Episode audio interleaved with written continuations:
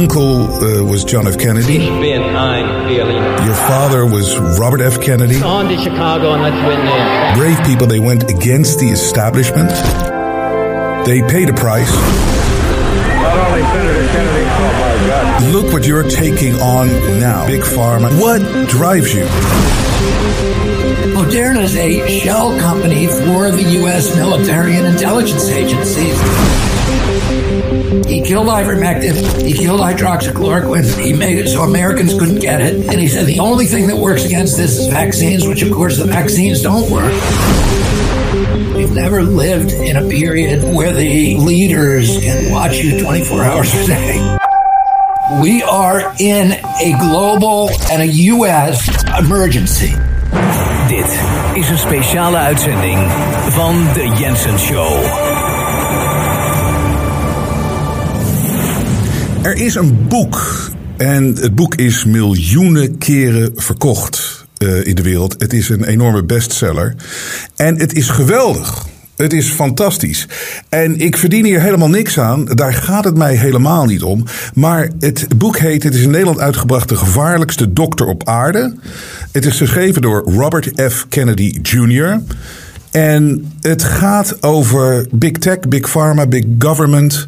Um, wat hier allemaal mis is. Het, uh, het, het, het, het, is het perfecte boek wat eigenlijk de afgelopen 2,5 jaar... tot in detail, waar wij met z'n allen hier al 2,5 jaar uh, aan werken... om het echte verhaal naar boven te krijgen. En dat hebben we uh, gedaan en dat doen we nog steeds. En daar gaan we mee door.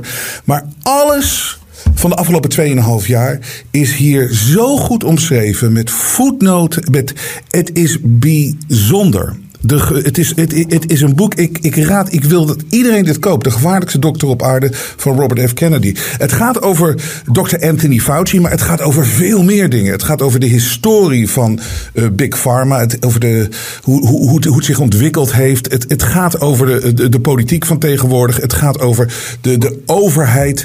Uh, maar het focust zich ook daadwerkelijk echt als, als, als, als speerpunt op uh, Dr. Anthony Fauci. Die we natuurlijk nu allemaal kennen. In Europa was hij niet zo bekend, maar sinds uh, de hele corona-uitbraak, uh, gedoe, hoax, uh, natuurlijk wel.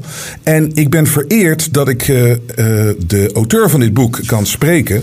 En um, hij is op dit moment in, in Amerika en we hebben contact met hem, Mr. Robert F. Kennedy Jr. Robert, thank you very much for joining me on the Jensen Show today. Um, it's, it, it's a great privilege, a great privilege. Thank you for having me, Robert. Thank you for reading the book. Oh, it's fantastic, but I, I, I, can't, sell it harder than I just did because I want everybody to buy it because it encapsulates, I mean, it's just the past two and a half years, what we've seen, and of course, a lot of other stuff, which we'll get to later, the past and how, how we got to this moment. But the, the past two and a half years, all the details are there, footnotes and all. I'm super impressed. it, it, it is incredible. I, before we get started on everything, I just wanted to say that I would have loved to have had this conversation in person in the States. But it's incredible that the United States of America still doesn't let in people who are unvaccinated. Isn't that amazing, Robert? That that's still going on. It's, I think it's the last Western country. And it is irrational as well. In the vaccines, you know, even Dr. Fauci, all of the uh, Albert Bourla of Pfizer, the CDC, everybody now acknowledges that the vaccines do not prevent infection and they do not prevent transmission. They don't even reduce transmission at all. The data increasingly is showing that after a seven month period, the vaccines lap into negative efficacy, which means that people who are vaccinated are more likely, not less likely, to get COVID, uh, to get seriously ill, and to die from COVID. So, um, require mandating the vaccine is has no rationality other than the rationality of profit for the pharmaceutical industry, and that's it, and compliance and compliance for the rest of us. It's a, a uh, uh, proof, proof of obedience. And the thing is, yeah, that's correct. That's uh, that that's a major thing, and it, it goes against their own gu- guidelines. Like you said, the CDC guidelines are completely different nowadays when it comes to the vaccines, and they still keep doing this. This is crazy. But we'll get to all that. I just wanted to ask you one personal question. I'm, I'm super impressed uh, with what you're doing. Um, it, it, it's incredible. I mean, listen, if you look at your life, if you look at your, I mean, your uncle uh, was John F. Kennedy. Your father was Robert F. Kennedy. These people went, these guys, they brave people, they went against the establishment. They paid a price, in my opinion. And look what you're taking on now. It's big pharma. You've been doing it for a long time. What drives you, Robert?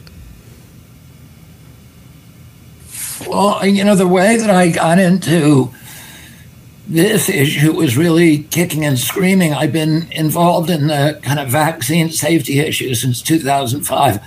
I'm a my job is I'm an environmental lawyer. I was the founder of the biggest water protection group in the world, the Waterkeeper Alliance. We have 350 individual programs in 46 countries, each one with a patrol boat.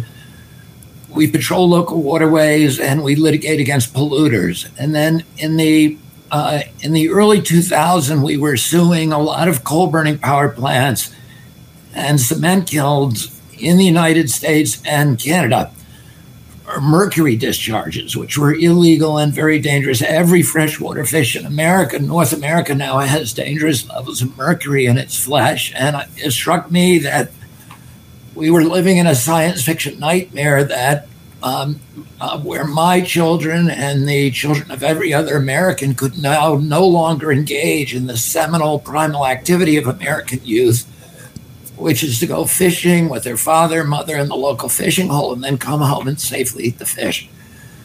So our groups, many of our groups were were representing fishermen and we were suing the coal burning power plants for contaminating the fish with mercury.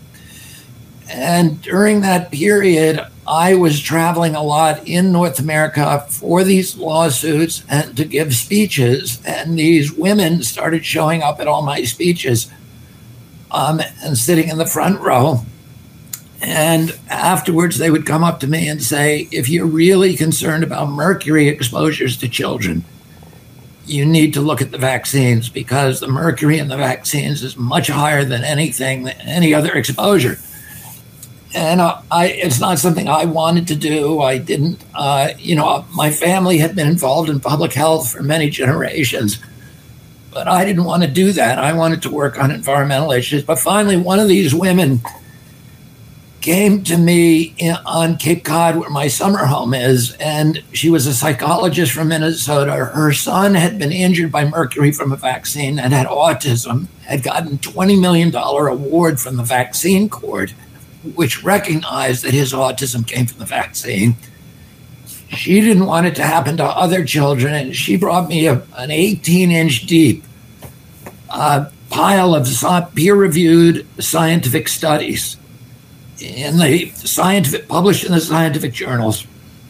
She put it on my front porch and she said, I'm not leaving here till you read these.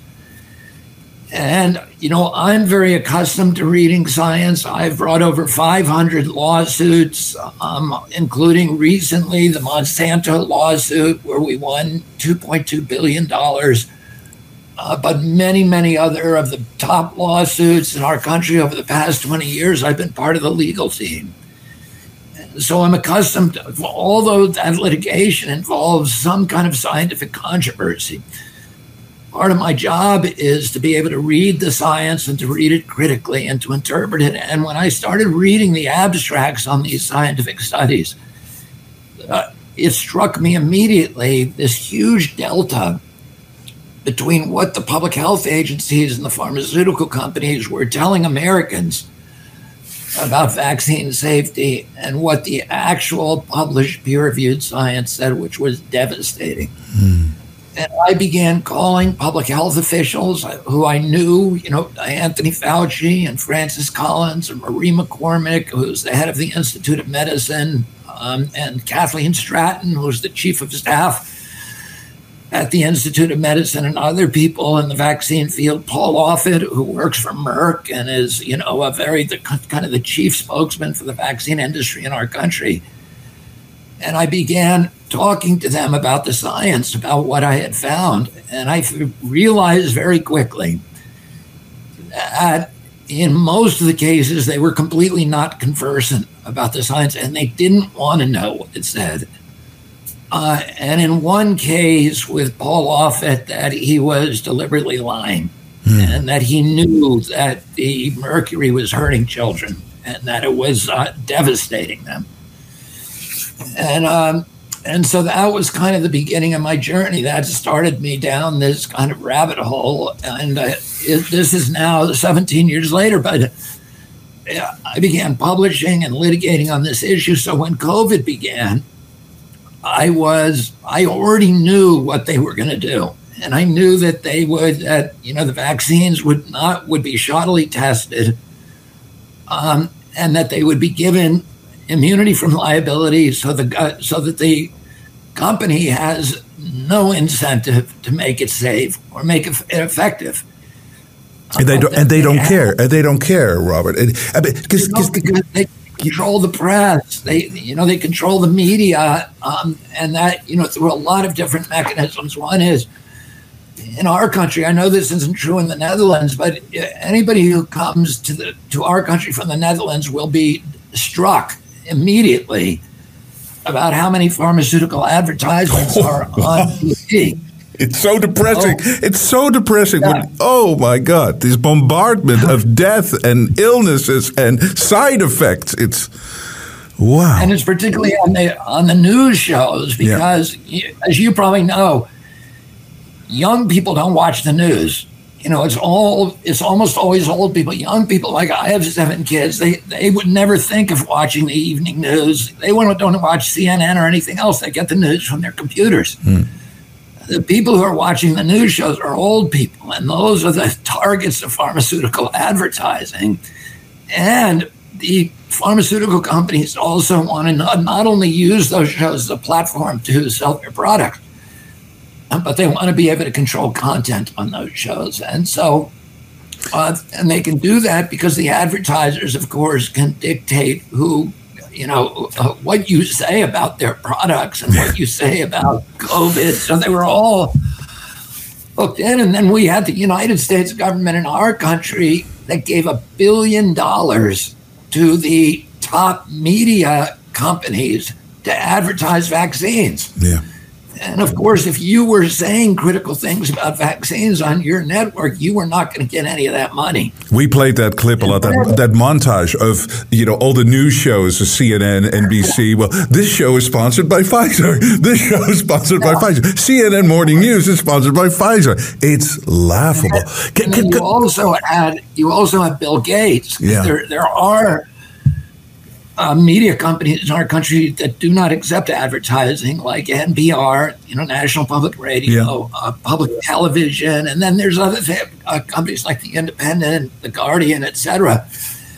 And but those companies get money from Gates. So Bill Gates has given 318 million dollars to those companies and the, to, to cover to cover public health and of course, he wants them to cover public health in a way that is consistent with his vision for public health, which is the only way you, the only source of, of good health comes in a syringe. And this, no and, such thing. No, no. And, and, this is so deceptive that this is so deceptive that NPR or the Guardian can claim to be independent from all this, but yeah. but Bill Gates g- gives them exactly the same orders as the pharmaceutical companies do to CNN. I, I wanted because this is so fascinating. I'm on a huge learning curve the past two and a half years, and I think uh, many of us are. But what you lay out so brilliantly in the book is a history of how did we get to perceiving or seeing healthcare the way it is today. And when you look back at the early 20th century, I mean, I mean, healthcare was looked upon complete in a completely different way, more homeopathic in a way. Uh, if- correct me if I'm wrong, but then it was taken over by a force. Can you talk a little bit about that? How it changed and how we got to where we are now? Where I talk about that history, which is really it was really one man. It was John D. Rockefeller, whose father had been a medicine show uh, huckster. So you know he had actually had a you know he had all these these opium type formulas that they would sell from from during medicine shows. So they would come to different towns and there are carriages pulled by horses and he would give a lecture uh, to uh, to to you know to the the public.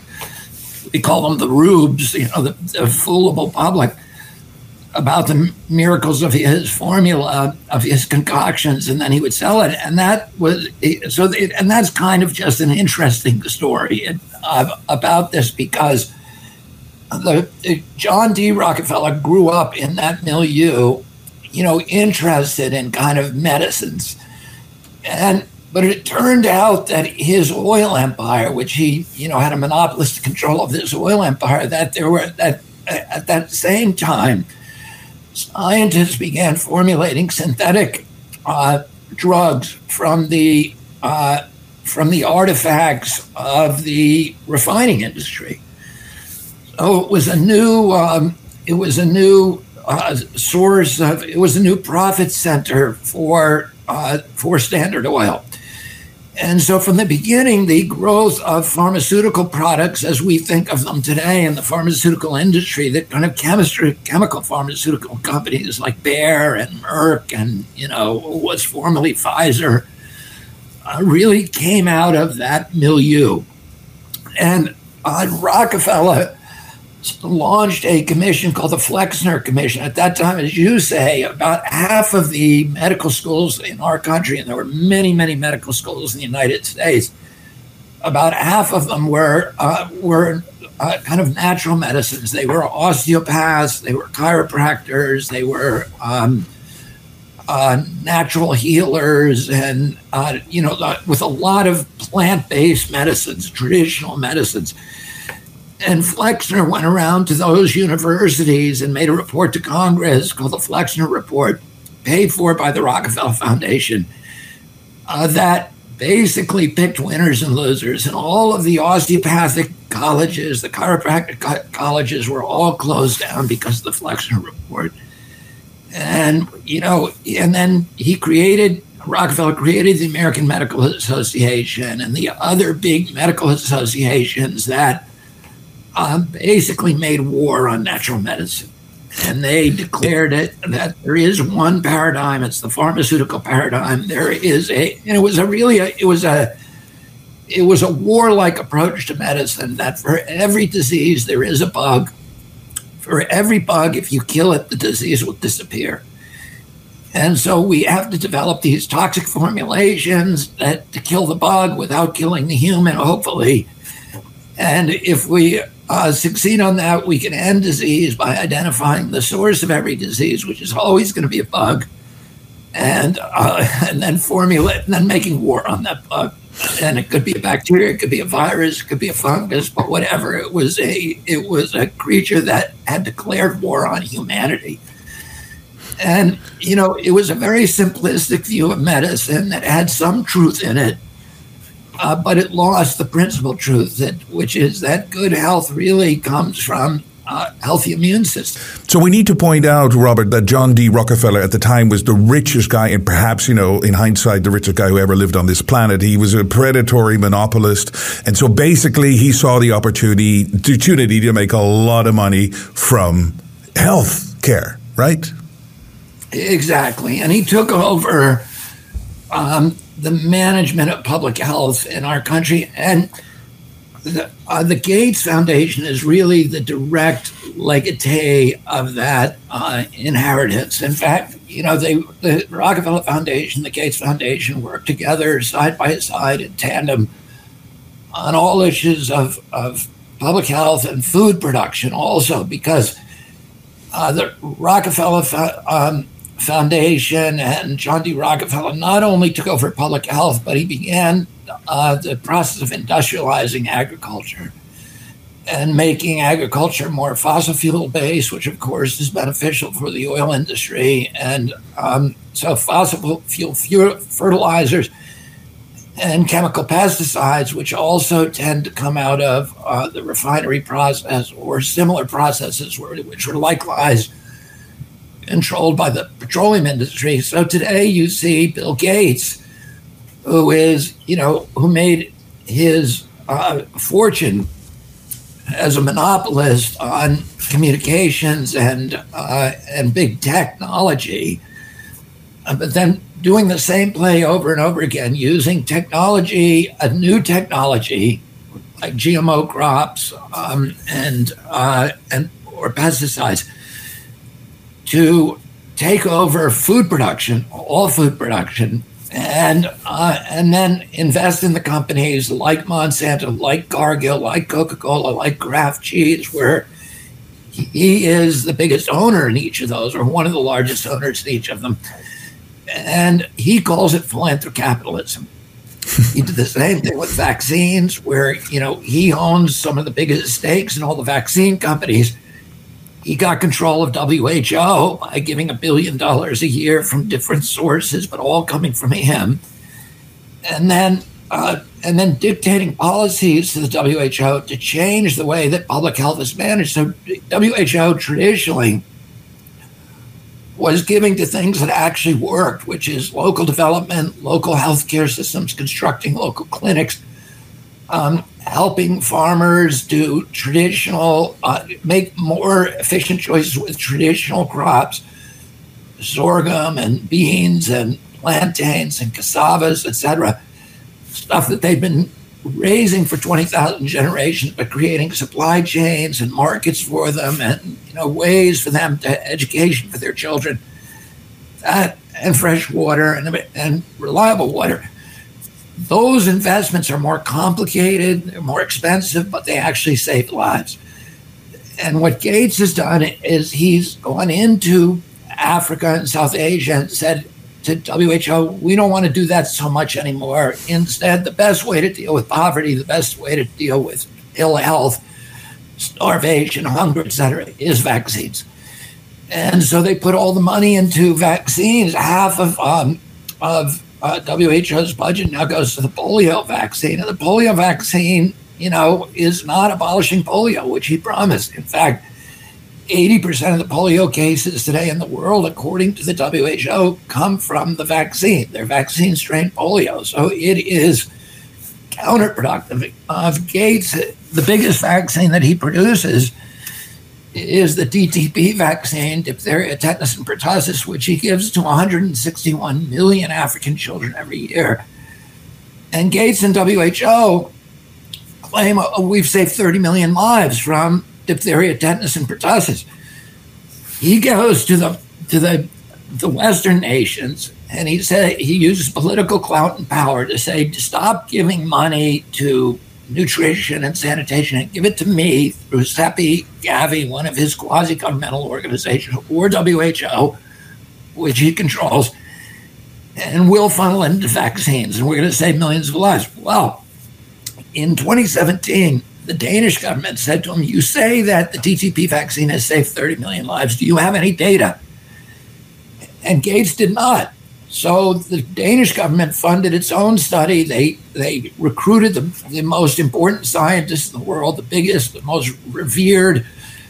Peter Aaby of African vaccine science, uh, Sigrid Morgensen, and a bunch, a huge team of very, very highly respected scientists, epidemiologists, biostatisticians. They went into West Africa and they looked at 30 years of data on the vaccine and they looked at the health records of the children who had been vaccinated and compared those to similarly situated unvaccinated children. And what they found was that girls who get that vaccine are 10 times more likely to die over the next six months than unvaccinated children. And the researchers were shocked at this data, but they concluded that the vaccine has actually killed more children than diphtheria, tetanus, and pertussis prior to vaccination, prior to the invention of that vaccine. And that what the vaccine was doing, it was protecting children from, from diphtheria, tetanus, and pertussis, but it had ruined their immune systems. And their immune systems were no longer able to fend off just innocuous diseases. The girls were dying mainly of respiratory uh, diseases, pulmonary disease, pneumonia, um, but also malaria, bilharzia, uh, sepsis, uh, bil- um, uh, Uh, anemia, and other sort of garden variety African diseases that people learn to weather as they're growing up if they have strong immune systems. But these kids had their immune systems wrecked by the vaccine. And I think it's uh, Robert. It's fascinating to to to to uh, to tell people that it all it all came. It stems from something that happened over hundred years ago with J.D. Rockefeller, then Bill Gates, who idolizes Rockefeller. His father idolizes Rockefeller. I mean, um, th- these people uh, are just predatory monopolists, like I said before. And we have to conclude because they don't seem to care and they can't stop themselves. These guys are psychopaths, aren't they? Well, you know, I try to not to make those kind of um, uh, uh, those kind of sort of generalizations um, because you don't really know. You don't know. I don't. You know, I try not to look inside of Gates's head and make those kind of judgments. What I really try to be disciplined about is to record the facts. And as you say, every fact in my book is cited in source. There's 2,200 footnotes, and um, and we have a QR code for every citation, so that people can immediately look it up and see whether or not you know what I'm saying is valid.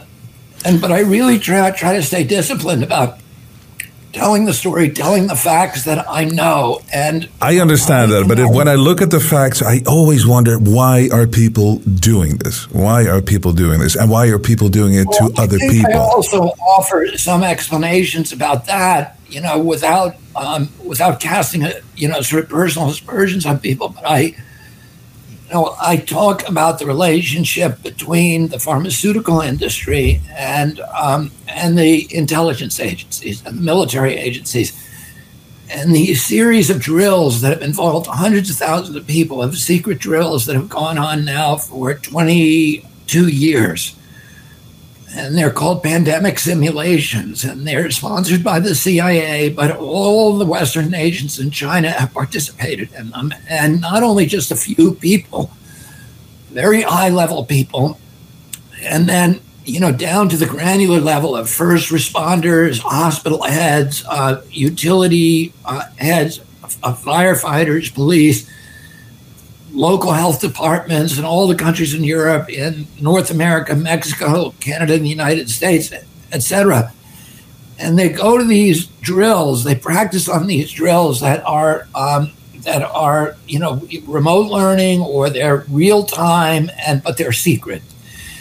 And each one of them drills a pandemic. Some of them very very precise, even to the to the uh, day of timing of what happened in the coronavirus vaccine. When the uh, virus is discovered, when WHO declares a pandemic, when a uh, um, when a uh, vaccine is released, and they practice not public health. You know, they're not saying, okay, people should uh, get outdoors, get exercise, lose weight, um, uh, take vitamin D, stockpile zinc, uh, contact all the physicians to figure to uh, put together a communications grid so that we can quickly figure out which therapeutic drugs are working.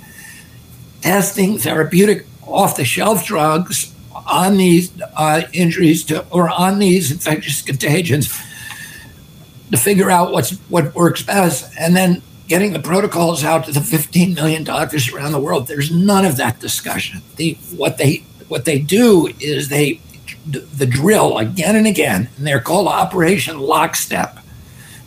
The collectively, they drill the using the pandemic as a pretense for clamping down totalitarian controls Yeah. or forced masking for social distancing or lockdowns, which are proven not to work again and again throughout time. Um, and then censorship, the abolition, the closure of churches, the the, uh, the abolition of property rights, the closure of businesses, and um, and all of the and then uh, the, and then the the erection of a surveillance and control infrastructures. And so all of us wondered, you know, at the beginning of the pandemic, how is it that all these Western democracies, these liberal democracies around the world, suddenly pivoted Yeah. against democracy and had this kind of coup d'etat against democracy globally and imposed all these really draconian controls. Well, the reason they did that is for 22 years they've been drilled to do that by the CIA, the intelligence and the Western intelligence agencies. And you know, I, this is not guesswork for me. If you read the last chapter of my book, which is called Germ Games, you'll see chapter and verse, the days, the times, the people who were involved, what the script said, how many people were involved in each of these. And then it's easy to say, oh, this is why this happened to us. And and so you're not just talking about Event 201, which is the obvious one, which was a few months before this all uh, broke out and still public Yeah. and everything. Four months before, four months before Event 201, there was another one that had completely predicted to the day every event that would later unfold in the coronavirus. And it was another, you know, a, a, a coronavirus simulation. And how, you know, coronavirus has been around forever. There's never been a coronavirus pandemic. Nobody's ever worried about it. There's lots of drugs that treat coronavirus. Everybody knows that zinc and vitamin D treat coronavirus. For example, go to go to a drugstore in the United States you'll see shelf after shelf groaning under zinc formulations, vitamin D formulations, because everybody knows they work. Yeah. And yet, none of that, nobody was told this pandemic, take vitamin D, even though 95% of the people who were hospitalized were vitamin D deficient. Yeah. Nobody was telling us, take vitamin D, get outside, get exercise, lose weight. It's it's it's a big it's a it's a big it's a big question, and obviously they're capable of creating these viruses and doing this. And uh, I mean, you, your book proves it too. I mean, the connections there, the CIA. Oh my God, it's just it's just incredible. It's unfathomable what what they're doing. And you know, this was pandemic one. Bill Gates talks about well, pandemic two is around the corner or is coming, or you know, I call this pandemic one. So so who knows? Maybe next time they'll launch a big one, and I don't know. Well, but, but you know they don't need to, as you point out, because they can tr- control the media, because they control the data banks. They don't even need a lot of people to die. I mean, right This- now, This is what I've been saying. It, it doesn't need to be real. It just needs to appear to be real. If you if you if you control the the, the perception of things. Yeah. exactly. If you're look, we, we're in the right now. We are in a global and a U.S. emergency mm-hmm. because of coronavirus. Not only that, we are in a monkeypox emergency, and you know, monkeypox has a cure. There's a, you know, there are there are very very effective off the shelf drugs, just like there are for coronavirus. And everybody's now being told to get this very dangerous vaccine that gives you myocarditis, a really horrendously dangerous vaccine. If you're gay, you're being told to get it. And it's, you know, it's a genocide. It's a, there is a cure for monkey virus. There are treatments for monkey virus. It's a mild disease. Why are we in the emergency? I'll tell you why we're in the emergency. Because when you're in the emergency, it gives all of these local intelligence agencies and healthcare agencies the capacity to clamp down totalitarian controls, to control your behavior, to dictate the way you live, and it opens the door to the national treasuries so that they can go in there and strip us clean. And that's why we're having, we spent uh, something like 13% of our GDP on coronavirus. Who are the beneficiaries? The Yeah, pharmaceutical companies, the big tech companies, the people who were censoring us were getting all that cash. And the surveillance contractors and the security state apparatus, you know, which is uh, which is the biosecurity state apparatus, which is now getting all that cash. And now what they're doing is they're getting a you know, they're, they're saying, well, we have to do is we have to go out and look at every virus that can jump from nature, and we got to inventory them and do genomic, genomic sequencing on all of them. There's 800 million of them. and so now they're going to have a pipeline where every two weeks they can release another one of these babies, and then they can say, oh, yeah. And by the way, the PCR test will find any of those viruses today in your system. Oh, you get hit by a car tomorrow or a train, they're going to be able to find monkeypox in you and then blame it on it. Robert, what a wonderful business model, isn't it? I mean, I, we had a health minister in, in the Netherlands, and I, I, used to, I mean, laugh, but I, you know, I, I, I was so annoyed by it. But he was, I mean, if you have the government selling your product for you, because that's what these people are doing. They were selling these vaccines for the for the pharmaceutical public, uh, you know, the uh, Wall Street companies, big tech big, uh, companies, and and you had the gov- governments of the world selling the product, and actually, you know, in most cases, manipulating the people into taking it. But yeah, I mean, they're they're manipulating them into taking it, and they're giving them immunity from liability and they're subsidizing the creation of it. I mean, listen, Moderna is not a real company. It is a shell company for the U.S. military and intelligence agencies, DARPA and BARDA.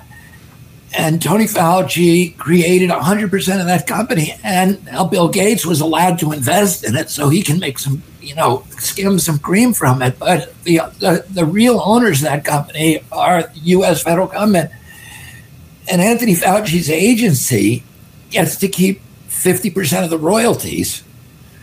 And and you know they waived animal studies and they gave the you know they they brushed them through FDA. FDA was so horrified by what they were forced to do that the two top guys in FDA quit. Yeah. And they you know approved it and then they mandated it and the profits all go back to Anthony Fauci's agency, and Anthony Fauci has four guys who are his top deputies who work for him. They each get margin rights in the royalties, so they are allowed to catch to get patent rights on that, and they will get one hundred and fifty thousand dollars a year forever as long as that mRNA platform is being sold. and we're talking about government employees, right? Government, employees. employees. yes. And they get exactly. bonuses. They have patent. It's not but, bonuses. But, they get no, royalties. No, royalties. Royalties. Yeah. Yeah, royalties. For, I mean, what? How, what kind of house do you think you could buy if you had 150 grand a year to pay for the mortgage? Guaranteed. That's what they got. For life. We are buying them $10 million houses, you know, for each of these guys. And these are government employees. I need to get to two things before we run out of time with you, Robert, because one thing I want to thank you about uh, finally connecting the dots backwards for me. I mean, um, it's, I'm, I was born in 1973, so the whole HIV AIDS, I was a teenager that period. And that hung like a dark cloud over people who you know started to, to have uh, sex and uh, you know it's it's that was a dark cloud. This is my teenage years and everybody from my generation and later. And what i now what i realized but i learned this earlier that um, during the covid when we got to know more about uh, anthony fauci all of a sudden you see him appear and you see in 1985 86 he was there for the AIDS, basically with the same narrative, with the same playbook, and it would started there, and it was the same scaremongering. I remember you could get it, you could get AIDS and HIV from the from the toilet seat, and you were scared and frightened to death. The commercials they showed on TV were horrendous, just putting fear into people. And now I realize, thanks to your book, even to a deeper, and please get into that. Anthony Fauci started in '84, and before that, infectious diseases were sort of dealt with. It was not even a big, uh, I mean mean, a big worry for people any longer. And then he came. Yeah. I mean that that was one of the issues is that infectious disease there was this dramatic drop in mortalities from infectious disease. The infectious disease didn't disappear.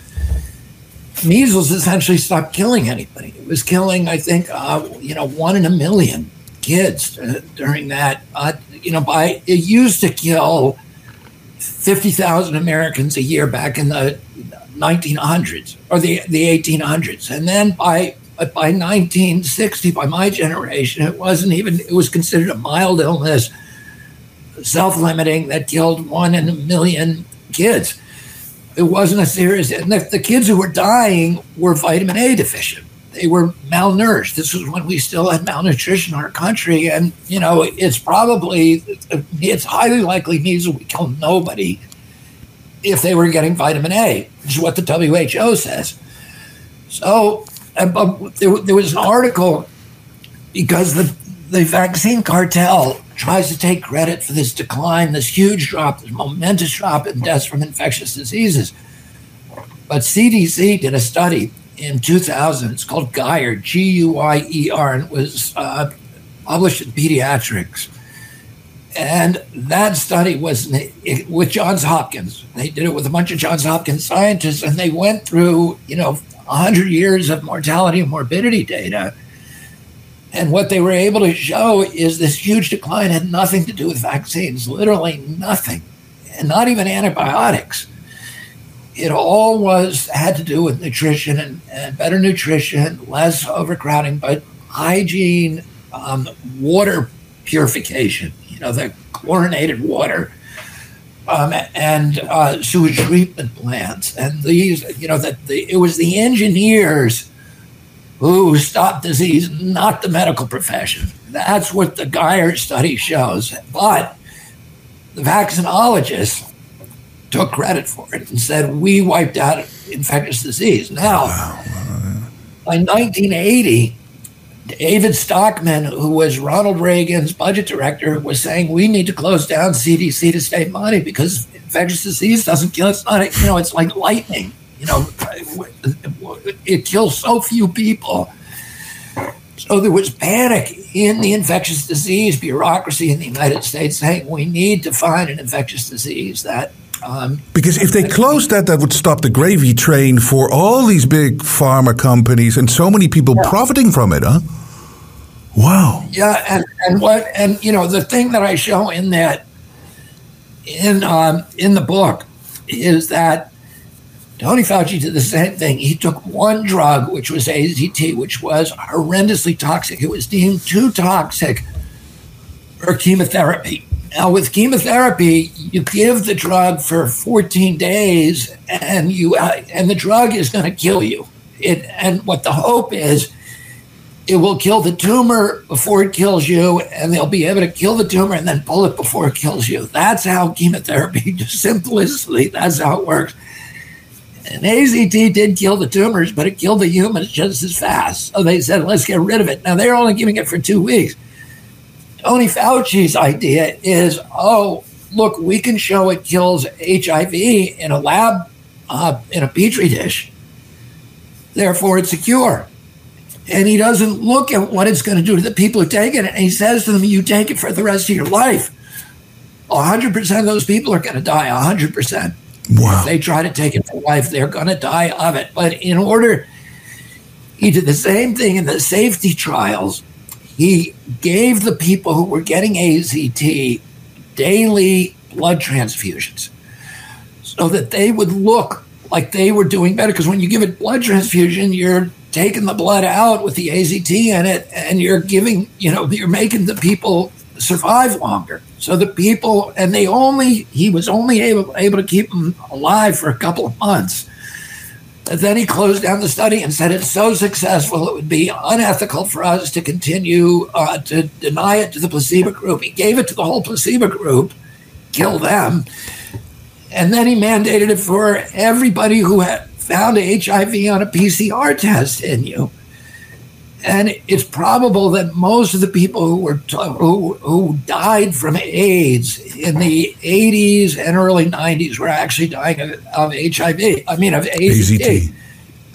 And not only that, but there were many, many off off the shelf drugs, repurposed drugs that were approved, but they the pharmaceutical industry doesn't like those because they can't make any money on them. They're generics that were showed devastatingly effective against the symptoms of uh, AIDS. So doesn't that story sound familiar? Sure that people could not get a hold of those drugs. That's why, you know, if you ever see the show Dallas Buyers Club, It was all these buyers clubs in the United States at that time where people were going to Mexico, Canada, and Europe to get these drugs that were very effective against AIDS. But Tony Fauci wouldn't let them have it. And that's why those popped up. And then he did the same thing, of course, with the COVID vaccines.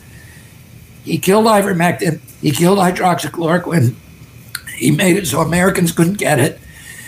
And he said the only thing that works against this is vaccines, which of course the vaccines don't work. And you know, you take four vaccines and then you get COVID four times. And uh, so, you know, it was the same play.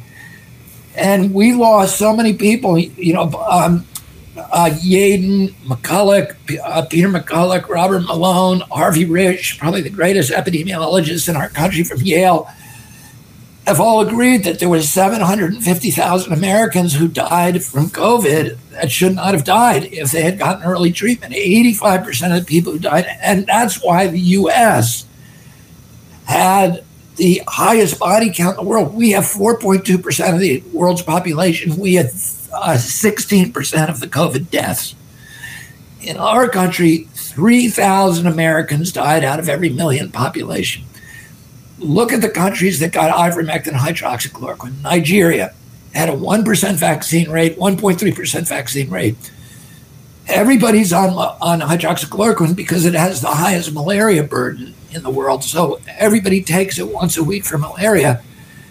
And half the country is on uh, ivermectin for river blindness because it has the highest river blindness burden. And their, their death was 14 people per million compared to 3,000 per million in the United States, 200 times what they had in Nigeria. Now, Nigeria has a much younger population, and COVID killed old people. So that is also a very potent covariable. But look at Japan, which is the oldest population in the world.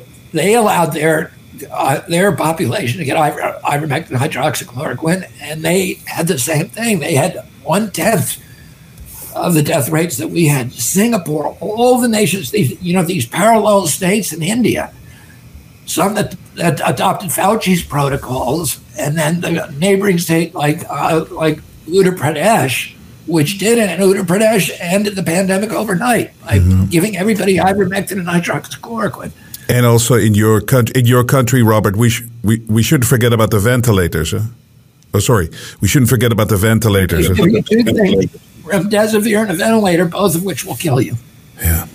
This is incredible. And here's a funny, oh, not even a funny, but a bizarre twist. And I, it was an eye opener for me. But I mean, this basically could have been prevented, and you could have played a big role in this. Donald Trump gets elected, is elected, surprise win. This we're talking 2016 he, it was it before the inauguration, a few weeks before the he, he invites you to Trump Tower. He invites you, and he asks you to do what for him?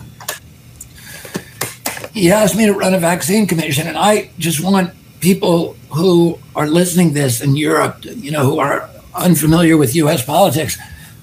I'm a Democrat, and I would say I'm more to a left wing Democrat and Donald Trump is a Republican, and so I and and by the way, he's a New Yorker, which I am too, and I had sued him on multiple occasions. You know, I knew Donald, and I beat him in lawsuits. Wow, I didn't know that.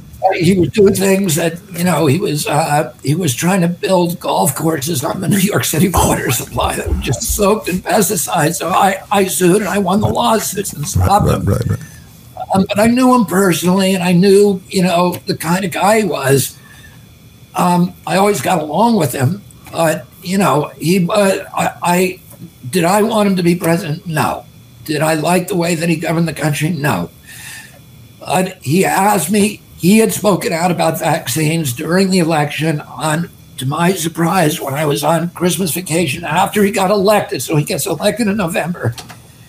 He's going to take office in mid January he got, asked me to come in January 16th of 2016, and uh, or January 5th, I think it was, uh, 2016. Asked me if he, if when he takes office, would I put together a group of scientists and run a chair a vaccine safety commission? to look at the issues of vaccine testing and efficacy for all the different vaccines. And um, I said, yes, I would. But then it hit the news that he did that. And immediately Pfizer made a million dollar contribution to his inaugural party.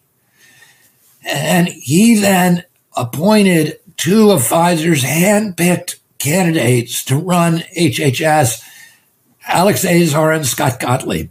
And they killed the Vaccine Safety Commission. So anyway, that's what it, that's what happened there. Uh, it, it, that's fascinating. So you were so close, and it would have been so important. And um, I have a clip here of Bill Gates talking uh, about you and how he advised Trump not to have you lead that commission. And the second time I saw him was uh, the March after that, uh, so March 2017 in the White House. In both of those two meetings, he asked me if vaccines weren't a bad thing because he was considering a commission to look into uh, ill effects of vaccines. And, and somebody, his name is Robert Kennedy Jr., was advising him that vaccines were causing bad things. And I said, no, that's a dead end. That would be a bad thing. Don't do that. Don't do that, Gates said. And he, he listened to, Trump listened to Gates. Yeah, I mean, I don't know whether Trump listened to Gates or you know what happened, but uh, Gates had that conversation apparently with him, and after that conversation, the vaccine. Incidentally, that was in March of 20, uh, 2016. It would have been 2017. 17, yeah. Yeah, and by then we were already operating. So I was meeting with that month. I met with Fauci with White House people in the room. Wow. I met with Fauci and Collins. Wow. And Fauci, after that meeting, and we, you know, I said to Fauci, "Can you show us any uh, placebo-controlled study that's ever been done on any vaccine pre-licensure on any of the 72 vaccines now mandated for American children?" And he said, "Of course, we have lots of." Them. I said, "Just show me one." And they went made this play of going through files you know kind of looking for them. And they said oh they must be in a different part of the building. Uh, we'll get them to you. And i said okay. And of course they never got them to me. So then uh, shortly after they, that meeting they killed the vaccine safety commission and the white house stopped answering our phone calls. But i sued him. And i said you said you, sh- you had these studies show them to me. You got to under the Freedom of Information Act. They they didn't respond to the Freedom of Information Act. I litigated. We filed a, a complaint in the federal court, and they stonewalled us for a year. And then on the courthouse steps before we went into trial, to our first hearings anyway, they handed us a uh, a file with an admission that they did not, they had never done a single placebo controlled trial on any vaccine that they had mandated. And there are 72 doses of 16 vaccines then mandated for American children. That's diphtheria, tetanus, pertussis, polio, um, you know, Hib, uh, Haemophilus influenza B, uh, the influenza vaccines, um, the hepatitis B, hepatitis A vaccines, all of them. Nobody had ever studied them uh, prior to licensure in a placebo controlled trial. And, you know, there have been placebo controlled trials on uh, vaccines. And every one of them, we actually are about to publish a book of all of them. Hmm. We've looked through all of PubMed to find them, and we found about 75. And every one of them show that the kids who get the vaccines are uh, much less healthy, that they have 30 times the, the, uh, the the rate of food of allergies. Um, they have uh, 1,100 or 1,100 times the rate of autism. Um, they have, or yeah, it's a relative, it's 11.3, so 11 times the rate of autism, 11.35 times the rate of autism. Um, that they have higher diabetes, about three times the level of diabetes, higher asthma, all the autoimmune diseases, ADD, or neurodevelopmental disease, ADD, ADHD, speech delay, language delay, tics, Tourette syndrome, uh, ASD, autism, all the autoimmune diseases, juvenile diabetes, rheumatoid arthritis, lupus, that vaccinated kids have them epidemically. And since we launched the vaccine program, you know, we went from the three vaccines I had as a kid to the 72 my kids took beginning around 1989. And all of these diseases started in 1989. You know, I didn't know anybody with peanut allergies when I was a kid. no. Sorry, I I'm- knew five seven kids have allergies, you know, and two of them are anaphylactic. And why do you know? Why did uh, I never? I never saw anybody with autism growing up, and not, and that's not because I was not meeting people with intellectual disabilities. My family started Special Olympics. I grew up in that, that milieu. I did 200 hours of work in Wassaic Home for the Retarded when I was in high school. I was, uh, you know, my whole life it was part of our family's DNA to work with people with intellectual disabilities, and we just they just weren't they didn't exist essentially. It was one in ten thousand in my generation. To this day, I have never met an adult my age, sixty-eight years old, with full-blown autism, and by that I mean, you know, non-toilet trained diapers, uh, head banging, wearing a helmet, stimming, nonverbal, uh, toe walking, those symptoms of full blown autism. I've never seen anybody my age with that. And in my kids' generation, one in every 34 children. Wow. So what happened? It- that is not, that is an environmental insult. Genes do not cause epidemics. They can provide a vulnerability Uh, you need an environmental toxin. And we know that if you look at the if you look at the manufacturer's inserts for the 72 vaccines there are 405 injuries side effects that are listed and all of those injuries are listed somewhere in there. You know all the autoimmune disease all those neurological diseases including autism are listed because they have to tell the truth there because under the vaccine act the only way you can sue a vaccine company is if they know of a side effect and they fail to list it on the manufacturer's insert. So that's the one place they're honest. And of course, everywhere else they say vaccines are safe and effective. But on the insert, they're telling the truth. It's And not way- hidden. It's not hidden. Right. Well, it's hidden. It's hidden, but it's there. You can see it. You can see it. Um, I have two uh, final questions uh, for you. Um, I appreciate your time. It, it, it, this is all fascinating, um, but it's you know your head starts to spin when you listen to all this. And here's the thing: what they're always seem to, to be able to do is avoid accountability. So this is why it's actually, I mean, your commission, you know, they had it all planned. There was going to be an epidemic at some point and they needed to sell the shots and the whole thing. Your, your commission could never have happened. I mean, it wasn't allowed to happen it, it, because it, it, just wasn't possible because it was not part of the plan and you needed to get out, to get away there. Um, but accountability, will these people ever be held accountable?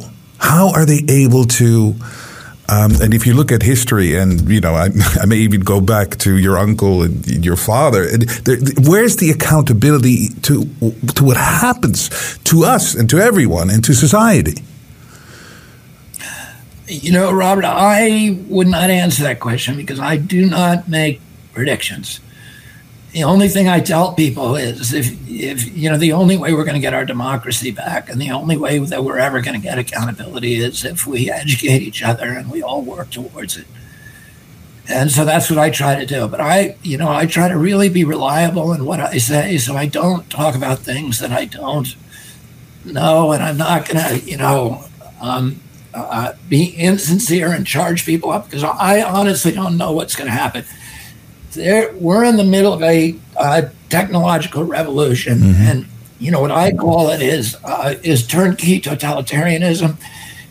We've never been in a place. Humanity has never been in a place like this before. There's always been efforts by individual tyrants to construct totalitarian regimes, and people in Europe are very, very well aware of that. And, you know, a lot of those have occurred in Europe, and we know those stories very well. But in the past, you know, the ambition and, and, intention of every totalitarian regime is to control every aspect of human behavior and to be conscious of where you are the whole time, what you're thinking, what you're reading, what you're doing, what you're purchasing, what all your transactions are, what your interactions are 24 hours a day. And of course, none of them have been, been able to do that. You know, so you could always hide somewhere, you could escape, etc.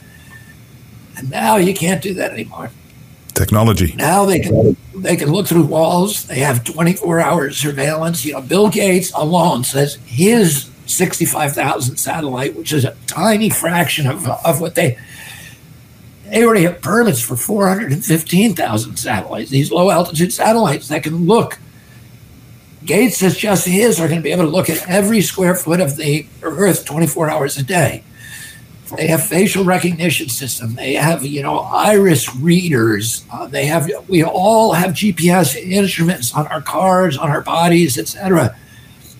Um, and now they're going to digitalize currencies and vaccine passports that'll make it so all of your transactions are traceable. They know when you buy a porn magazine, when you buy a beer, when you buy a pack of cigarettes, whatever. They know what you have done, and they can find it and uh, they know what you're listening to. They know what you're watching on TV. They know what you're hearing. They know what you're interested in.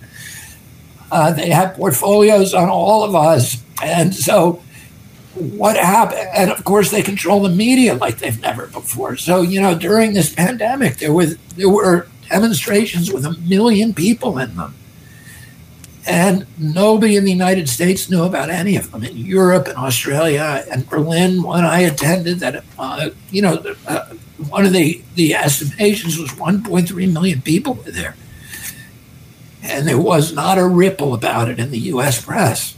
Like it never And happened. So you know, yeah, it's like it never happened. So you know what ha- and of course you know our movement is growing and growing which of course democracy ultimately is powerful and we hope that when you have so many people who understand what's happening that we will create a bulwark that they cannot you know that they cannot continue to resist. But with the instrumentalities that they now have for totalitarian control, it's really hard to tell what will happen because we've never lived in a period like this in American history, in, in the history of our planet, where the you know the the leaders can can watch you 24 hours a day. Yeah. And, you know, they have it in China.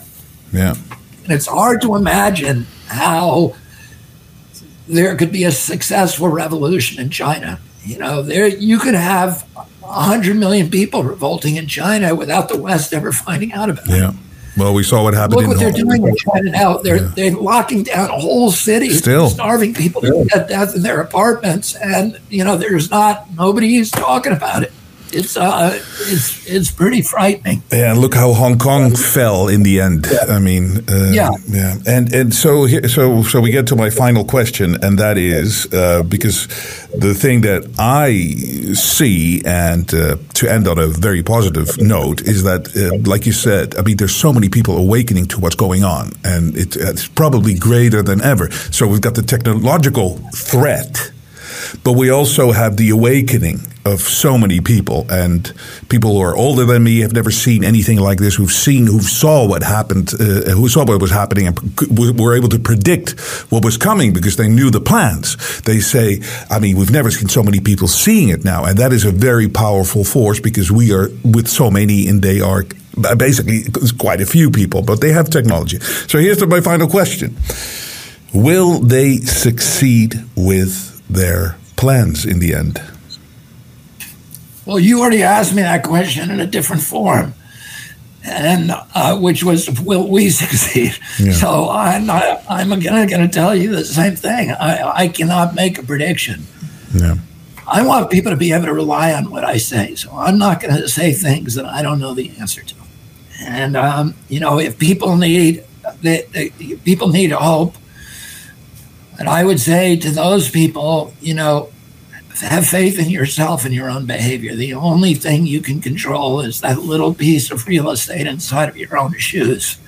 And, you know, if you get up every morning and say, reporting for duty, sir, and you go to war against this machine, and then enough other people do the same thing, you know, there's a possibility that we can win. But if, and if you don't do that and other people don't do it, we're guaranteed to lose. So we don't, to me, I don't have a choice, and I try not to have expectations because if you don't have expectations, you don't have to have disappointments. And, you know, I know what I have to do, and I know how, how I have to live my life. And because of that, I'm at peace with myself. And no matter what kind of defeat that I suffer or that our movement suffers, I know the next day I'm going to be on my feet fighting again. That there's no way, because I have no expectations, I am relentless. And, you know, and I'm going to fight them no matter what happens.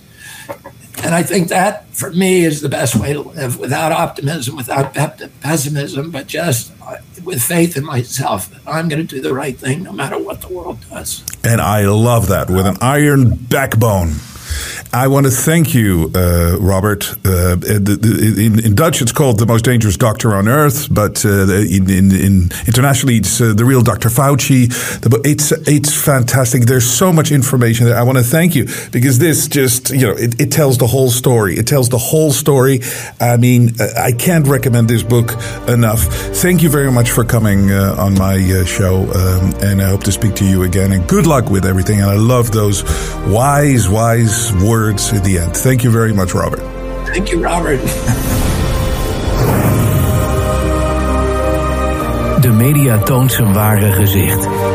Maar Robert Jensen buigt voor niemand. Steun het echte geluid via jensen.nl en wees onderdeel van de vooruitgang. Dit is onvergeeflijk en ik zal het nooit, nooit, nooit vergeten wat hier gebeurt. Machtshebbers die liegen zijn maar bang voor één ding: de waarheid. Onze leiders hebben ons expres bang gemaakt. Ze hebben ons misleid. En de waarheid onderzoeken we hier bij de Jensen Show en dragen wij uit. Iedereen die denkt dat ik overdrijf, wordt wakker! En dit kunnen we alleen doen door onafhankelijk te zijn. We hebben geen adverteerders. Wij hebben geen subsidie van de overheid. Zegt één politicus geeft enige indicatie wanneer dit voorbij kan zijn. We hebben geen bemoeizuchtige zenderbazen boven ons met politieke agenda's. De media heeft zijn ware gezicht laten zien. Wij zijn echte onafhankelijke media. En dat kunnen we alleen blijven doen door steun van jullie. De waardering voor wat wij hier doen laat ik bij jullie. Als je klein wil steunen, is dat perfect. Als je niet wil steunen, is het ook goed. Als je groot kan steunen, is het helemaal fantastisch. Maar het is wel de manier om ons in de lucht te houden. Zolang jullie waarderen wat ik hier aan het doen ben, blijf ik doorgaan. Ik geef nooit op.